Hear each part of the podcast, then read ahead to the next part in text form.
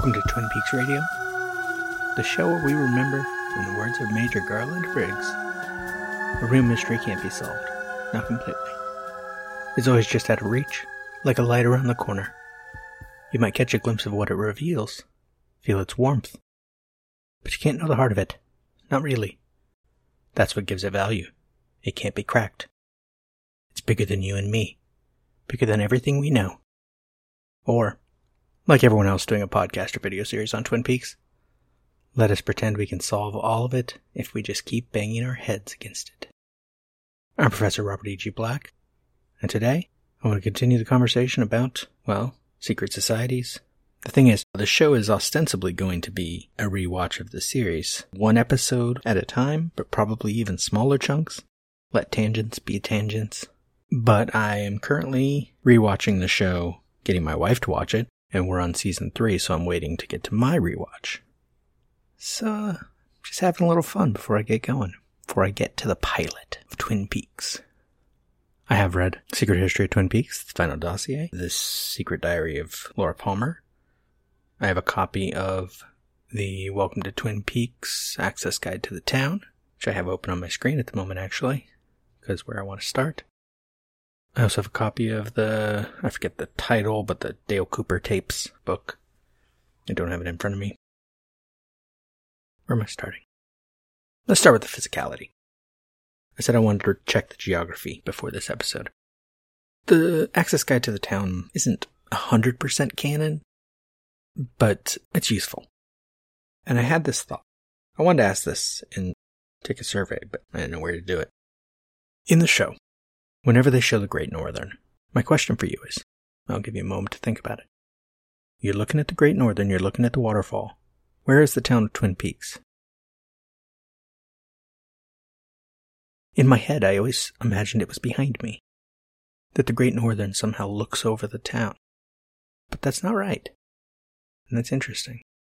Because on the map, the Great Northern and the river, the Columbia River, flowing north, is west of town. I saw another map that made me think that the town was behind the Great Northern. So you're looking at the Great Northern, looking at the waterfall, and Twin Peaks is farther beyond it. But this map in the access guide to the town puts Whitetail Falls off to the west and the river is flowing north to Black Lake. Black Lake is on the border. I believe in the first episode of the show they suggest the town is five miles from the border, that's not accurate. Maybe that's something Dale says when he's driving up and he's five miles from the border. I don't remember. We'll get to that when we get to the pilot. To the west of town, you have Whitetail Mountain, and to the east of town, you have Blue Pine Mountain.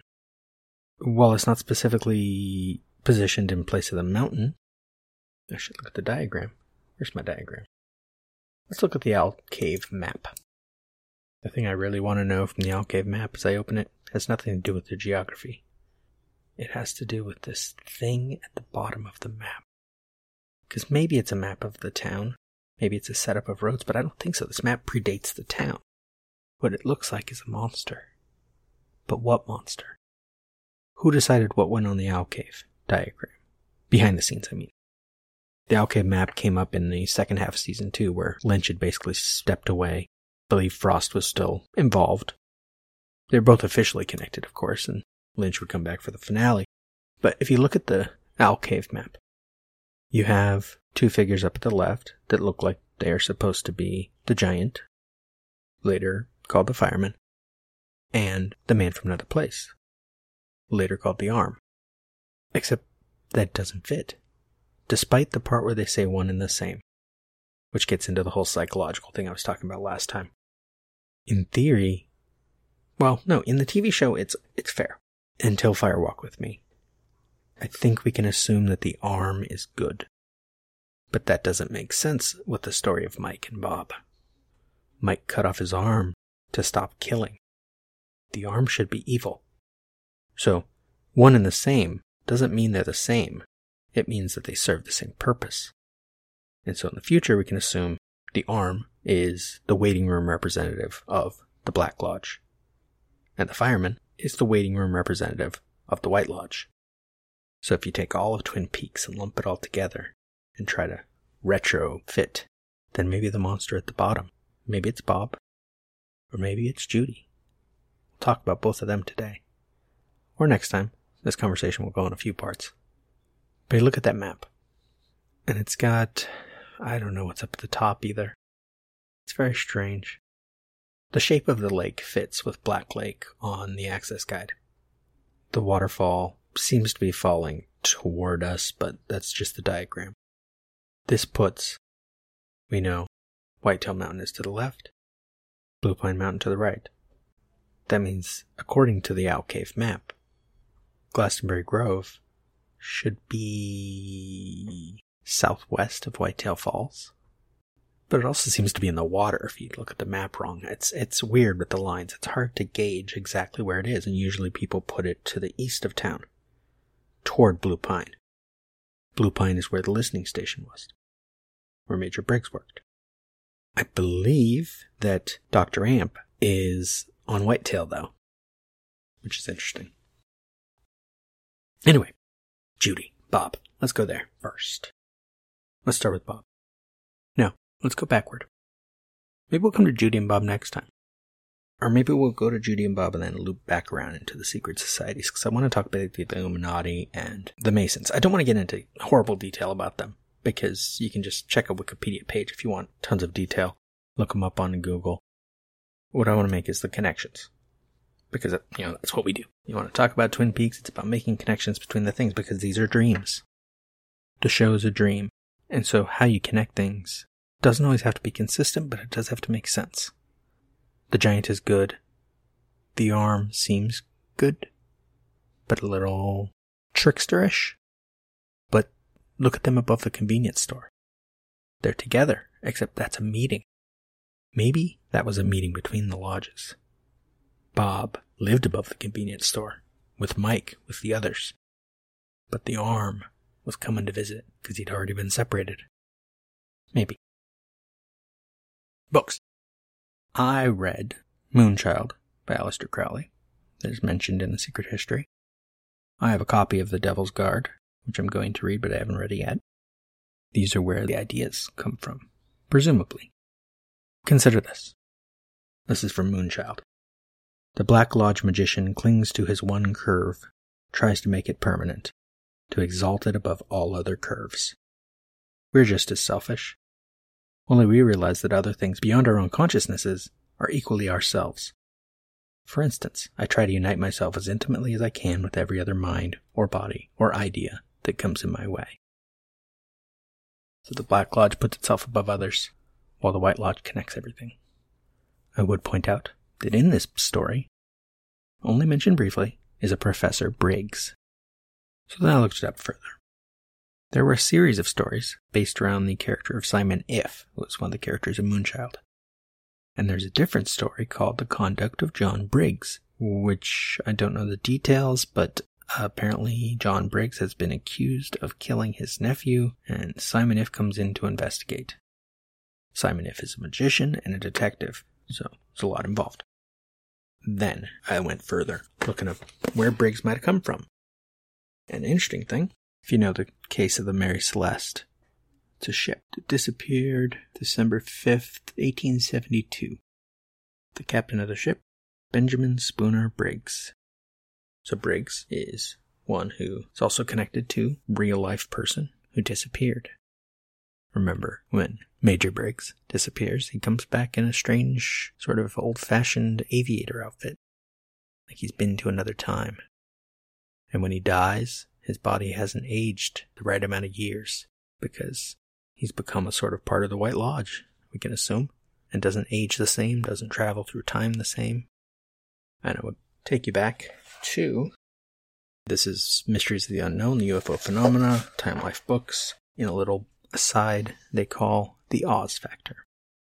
Major Garland Briggs. Where's his name come from? Briggs and Garland. We know David Lynch likes The Wizard of Oz, right? Well, Judy Garland, star of Wizard of Oz, Garland Briggs, and Judy, of course. We'll loop back around to that later. I'll read you this thing. The Oz Factor. Moviegoers can readily imagine the sense of displacement Dorothy must have felt when she was whisked out of Kansas and transported to the mysterious land of Oz. That feeling, says British ufologist Jenny Randles, may resemble the perceptions experienced by people who encounter or at least believe they encounter unidentified flying objects. Randles says her studies show that many UFO witnesses experience what she calls the Oz factor, a sense of timelessness and sensory isolation, in which the witness feels the UFO has temporarily sucked him into a kind of void where only he and the phenomenon coexist. This might occur, she speculates, when a person who is in a state of consciousness below normal waking reality interprets some natural condition, object, or event, a bright planet for instance, as being preternatural in origin. Randles further theorizes that in some rare cases, the witness's subjective impression is strong enough to manipulate objective reality. In other words, a person who is caught in the grip of the Oz factor may actually be able to photograph something that he or she sees even though it does not in a completely objective sense exist. Randles' theory, which is dismissed by most other researchers, does not rule out alien contact. On the contrary, the theory posits it as a possible source of the bizarre events that witnesses believe they experience. It may be, she says, that outworlders are contacting humans through consciousness alone rather than with sophisticated technology. These alien beings are somehow able to induce a subjectively real incidence of an encounter. If this is so, a particularly sensitive person might serve as a sort of radio receiver of cosmic messages. So then I went to looking up things about secret societies.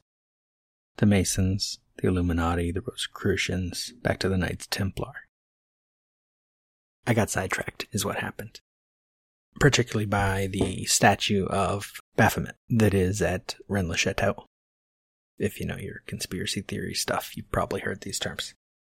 If not, it's a church in France and it's got a demon over the door. But the thing is, these demons aren't always demons.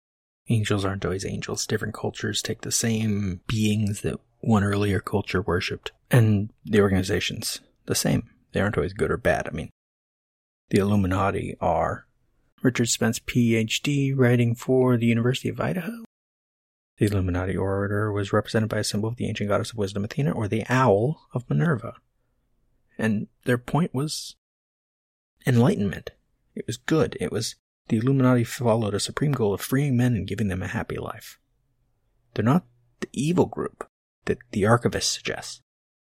In Secret History, the archivist suggests that, or we have to infer some of this, the Masons are the White Lodge, or connected to the White Lodge, and the Illuminati are connected to the Black Lodge. This isn't strictly true, but it also is because we can interpret from Twin Peaks that the White Lodge and the Black Lodge are not, strictly speaking, separate places. They are separate purposes. To be continued. Until then, remember, in the words of Major Garland Briggs, mystery is the most essential ingredient of life. Mystery creates wonder, which leads to curiosity, which in turn provides the ground for our desire to understand who and what we truly are.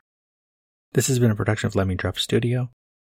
You can find links to more at lemmingdrops.com or join the Facebook group Lemming Drops Studio Tour.